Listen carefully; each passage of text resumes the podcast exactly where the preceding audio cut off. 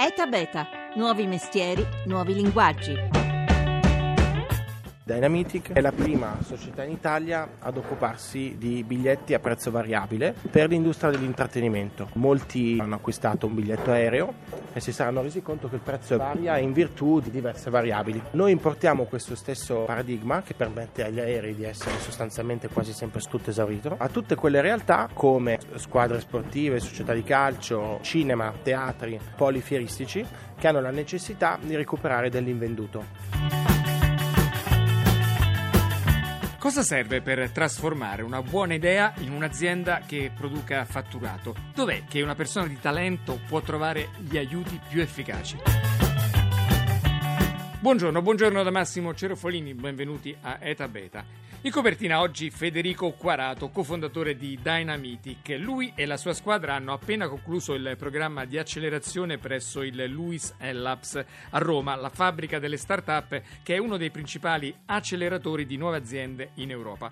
Ora è pronto a lanciare sul mercato la sua impresa per fornire biglietti a prezzo variabile nel mondo dell'intrattenimento come facciamo? Noi permettiamo a queste realtà di prezzare i propri biglietti in maniera dinamica grazie a, un, a, degli algoritmi che permettono di cambiare il prezzo massimizzando così le vendite di biglietti. Ecco, facciamo un esempio concreto. Chi andrà in un cinema che utilizzerà Dynamitic avrà a disposizione sempre un biglietto a prezzo variabile e quindi in base alla tipologia del film, l'anticipo d'acquisto, l'ora della proiezione, ad esempio, in base al clima, al tempo meteorologico, quel prezzo varierà. Che forbice c'è? Di solito le forbici sul cinema sono da un minimo di 4,50 euro al massimo che viene stabilito dalla sala. Oltre al cinema? Teatri, polifieristici e mondo dello sport. Anche una partita di calcio di Serie A? Speriamo che presto Dynamitic rivoluzionerà il mondo del calcio. Come si è formata la vostra squadra? Come è nata l'idea? Allora, l'idea è nata da me che in passato facevo il giornalista e mi occupavo di comunicazione. Ho avuto modo di analizzare da vicino il fenomeno degli stadi vuoti.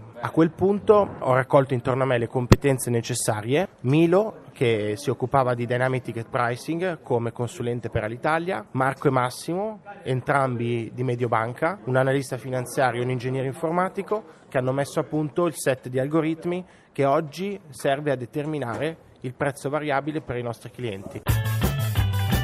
In Italia di start-up come Dynamitics ce ne sono 5.800, ma quelle che hanno davvero successo, che cioè attirano i grossi finanziatori, si contano sulle dita di una mano. 9 negli ultimi mesi contro le 119 della sola Germania. Un bottino magro che piazza l'Italia al quindicesimo posto nella classifica europea per il numero di exit, ossia di acquisizioni da parte dei grandi investitori. Di qui l'importanza di trovare la sponda giusta da cui partire. Per esempio, dentro uno dei 140 140 incubatori, ossia spazi di lavoro condiviso che forniscono soprattutto consulenze e supporti, o meglio ancora, dentro uno dei pochi acceleratori, ossia aziende che entrano nella società rischiando i propri capitali.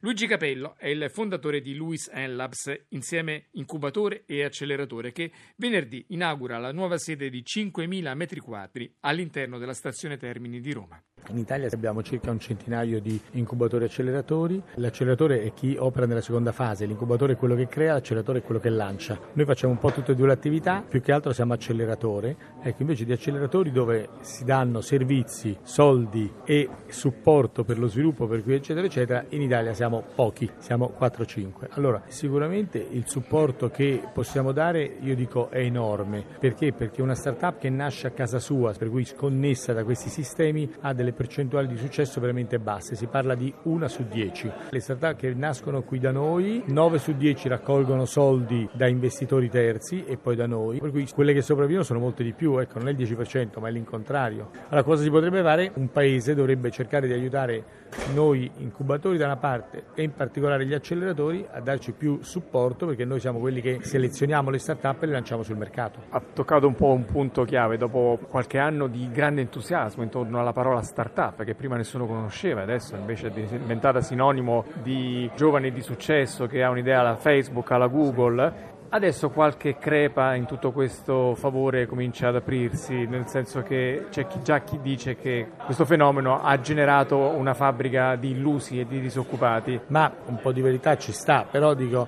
dico questo, oggi secondo me è una grande opportunità data dalla tecnologia. Oggi fare una startup costa poco, è chiaro che ci vuole impegno, sudore, bisogna crearsi un team, cosa che non è banale. Ecco, ci sono delle regole del gioco. Allora, se uno gioca con certe regole, ha la fortuna di stare in un posto super connesso, le possibilità, come dire, aumentano. Certo che se uno è un bravo ricercatore, non ha quelle competenze di relazionarsi, non ha, ha un team scarso, è chiaro che in quel caso le percentuali di insuccesso aumentano a dismisura. Ecco, se potessi tornare indietro nella vita e fossi ragazzo, sarei sicuramente startup, un'opportunità pazzesca. Sono un'ottantina le start-up che hanno trovato una scrivania o, nei casi migliori, una stanza con pareti a vetro all'interno di Lewis Labs, nei locali che prima accoglievano gli uffici della stazione Termini. Tra le nuove aziende in rampa di lancio c'è CheckMove, il sistema per allenarsi in diverse palestre pagando un solo abbonamento. Matteo Musa è uno dei fondatori. Praticamente permettiamo agli utenti di trovare e scegliere diversi centri sportivi e potersi allenare con un unico abbonamento in tanti centri sportivi differenti. In che modo? E attraverso un'app che permette di trovare il centro sportivo ma anche le classi a cui si vuole partecipare, applicando anche dei filtri di ricerca e di prenotarsi tramite app. Che tipo di esigenza vuole coprire questo servizio? Allora, due tipi di esigenza, sia di persone che si annoiano e non vogliono allenarsi in un unico centro sportivo, quindi che vogliono avere eh, accesso a una più ampia scelta di attività. E dall'altra parte tutte le persone che si spostano quotidianamente, sia tra città differenti ma anche all'interno della stessa città, dove magari per spostarci da dove abbiamo il lavoro a dove abbiamo casa ci mettiamo anche più di un'ora quindi avere un centro sportivo sia vicino casa che vicino dove lavoriamo è un vantaggio farlo anche con un solo abbonamento. E come funziona? Noi adesso abbiamo due città, che è Roma e Firenze. Nel caso di Roma abbiamo 47 centri sportivi. Il costo? Ci saranno due abbonamenti, adesso siamo partiti con uno solamente, di tipo mensile, da 69 euro. Ma che interesse hanno le palestre a accettare questi abbonamenti? Da una parte c'è la possibilità di arrivare a una fetta di mercato che è irraggiungibile, ovvero di quelle persone che siccome si spostano molto non fanno un abbonamento abbonamento. E altro, uno dei problemi che ha il centro è portare gente a vedere il singolo centro sportivo. Con noi siamo un canale che permette al centro sportivo di mettersi in mostra. In più noi ogni volta che un nostro utente si reca in un centro sportivo diamo un gettone in moneta al centro. Quindi in base a quanti ingressi generiamo in quel centro il centro guadagna.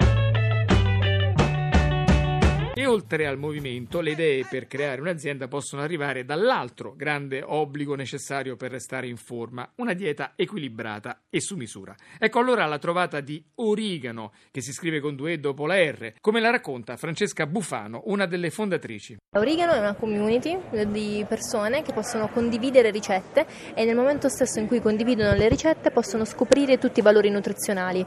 Quindi parliamo di proteine, grassi, carboidrati, capire se quella ricetta va bene per una un'alimentazione vegana, vegetariana o poi magari le diverse intolleranze che ci sono, quindi persone intolleranti al glutine, persone intolleranti al lattosio. Quindi c'è una tecnologia che nel momento stesso in cui le persone condividono la ricetta riconosce tutti i valori nutrizionali. Ecco, facciamo capire con un esempio concreto l'utilità di questa, è un'app? Esatto, sì, è un'app. Allora, praticamente si arriva su Origano, una persona può condividere una ricetta, creare una ricetta all'interno di Origano, quindi inserisce gli ingredienti, la foto, gli step di preparazione e nel momento stesso in cui clicca salva potrà visualizzare la sua ricetta pubblicata all'interno del nostro sito e della nostra app con tutti i valori nutrizionali per porzione. Come è nata l'idea? Allora, io sono vegetariana e anche un altro, un altro, membro del team è vegetariano e noi abbiamo avuto appunto la necessità di poter avere un sito come Origano, quindi ad esempio io ho avuto una carenza di ferro e cercavo delle ricette alte in ferro. È molto difficile, molto macchinoso su internet cercare queste informazioni, invece Origano riesce a darmi la possibilità di cercare ad esempio una ricetta vegetariana alta in ferro. Bisogna riempire dei moduli o semplicemente leggendo il testo di una ricetta automaticamente dalle parole escono fuori tutti i valori nutrizionali? Sì, esatto, è automatizzato automatizzato, nel senso che voi scrivete gli ingredienti, eh, gli step di preparazione e poi sarà la nostra tecnologia che legge automaticamente il contenuto nutrizionale. Qual è la prospettiva di guadagno per un'azienda come la vostra? Allora, questa è la parte community che è totalmente gratuita. Dietro la community c'è praticamente un servizio dedicato ai nutrizionisti. Quindi offriamo ai nutrizionisti questo software per la pianificazione alimentare che formula diete con le ricette della community, quindi formula sempre dei piani alimentari variegati, che è uno dei grossi problemi per cui l'80% delle persone smette di seguire una dieta. Da un'esperienza personale, spesso da un problema quotidiano, nei giovani talenti si accende la lampadina per creare un'impresa. Tanti infatti i campi in cui si sviluppano le idee degli innovatori. Ancora capello, Luis Enlabs. Qui siamo nel mondo digitale, però digitale ormai è talmente ad ampio raggio, andiamo da commercio elettronico, social, videogiochi, una startup che gestisce il sistema delle code, perché quando c'è la coda, ecco, quello è un software per gestire un sistema complesso che appunto è una coda. In questo momento quali sono i campi su cui c'è più prospettiva per chi ha una buona idea, chi vuole aprire un'azienda di taglio nuovo? Sicuramente ci sono poi dei filoni che sono molto caldi. Adesso per esempio c'è il mondo dei big data, per cui c'è l'analisi dei dati e dei comportamenti degli individui. Estratti da tutte le attività dei social network, dei telefonini, tutto ciò che facciamo nella nostra vita online. Esatto, tutti questi dati vengono estratti e con dei software vengono previste delle preferenze, dei comportamenti e quant'altro. Quindi tutti questi, questi strumenti sono molto utili alle aziende per capire. Un secondo campo che stiamo lanciando è questo della cyber security, abbiamo avuto adesso un accordo con Cisco. Sicurezza informatica. Sicurezza informatica, andiamo a costruire delle start-up proprio in questi campi per la difesa dei sistemi informativi. E invece il futuro, si parla di internet delle cose, le cose connesse a internet, si parla di stampanti 3D. Sì, adesso c'è appunto tutto questo internet delle cose, poi si parla di industria 4.0. L'industria 4.0 è l'automazione del mondo industriale, la digitalizzazione del mondo industriale, per cui sicuramente l'internet delle cose fa parte di questo, la realtà aumentata fa parte di questo campo e si stanno sviluppando intorno all'industria, per cui a quella, a quella che produce anche il tondino di ferro, grande innovazione e gliela stiamo fornendo.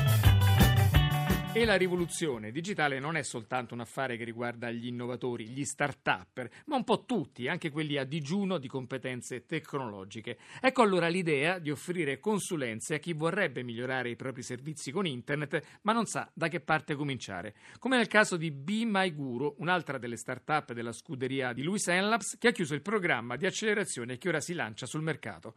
Uno dei fondatori è Jagor Lewowski. BMGuru è la startup che permette alle piccole e medie imprese di trovare il miglior consulente nel più breve tempo possibile. Sono consulenti che vanno dall'ambito digitale al marketing, al business, human resources, tutte quelle che sono le tematiche che sono necessarie alle piccole e medie imprese. Ecco, facciamo un esempio. Ci sono molte imprese che ci stanno chiedendo come accedere a fondi europei, a bande regionali, fondi bancari e tutte queste cose, non sanno come, dove andare a chiedere, come chiedere, come pro, mh, presentarsi e quindi ci chiedono queste cose qui. Eh, ci fanno soprattutto domande che eh, aiutano le, la piccola e media impresa a incrementare i ricavi nel breve e medio termine. Come funziona? È un'app? È un sito internet, si accede su bemyguru.it, si scrive una, un termine nel campo di ricerca, da lì il nostro sistema dà subito tutta una serie di argomenti correlati a quella ricerca e di esperti che possono rispondere alle domande correlate a quella ricerca. Da lì la persona seleziona il migliore esperto per lui, prenota una telefonata e da quel momento pensa a tutto quanto il nostro sistema. Chiama gli interlocutori nel momento che hanno concordato, li mette in contatto, conteggia i secondi effettivi di conversazione e al termine della quale avviene l'addebito sulla carta di credito del cliente. E il costo medio di una consulenza? 45 minuti per una cinquantina di euro circa.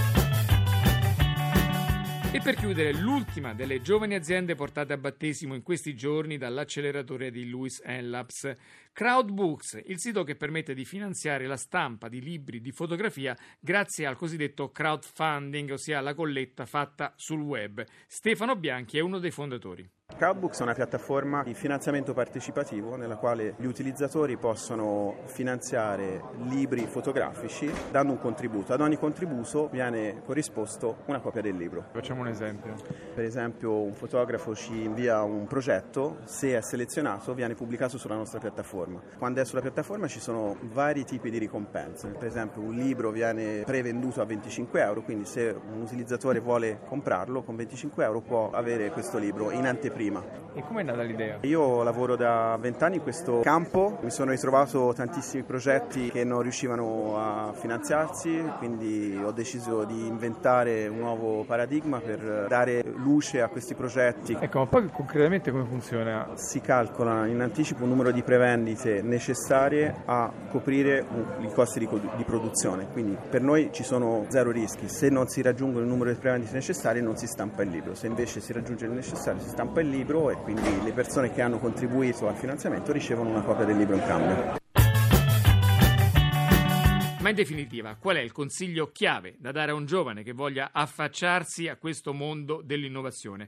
Luigi Capello, il fondatore di Lewis Labs. Ma il consiglio chiave è prima di tutto girare, fare qualche giro nel mondo per cercare di capire e poi la seconda cosa è di creare un team. Se si vuole fare start-up non bisogna essere sempre gli amministratori legati, il team è fatto di più persone e più competenze. Poi anche persone che hanno delle competenze magari che però non riescono poi a fare proprio gli imprenditori, essere l'uomo di punta del team, possono trovare una configurazione. Per cui io l'augurio che faccio ai ragazzi è di esplorare, di capire un po' se stessi e poi di cercare delle persone per fare un'esplorazione economica nella ricerca di un business e stare connessi. Per cui tre punti direi fondamentali.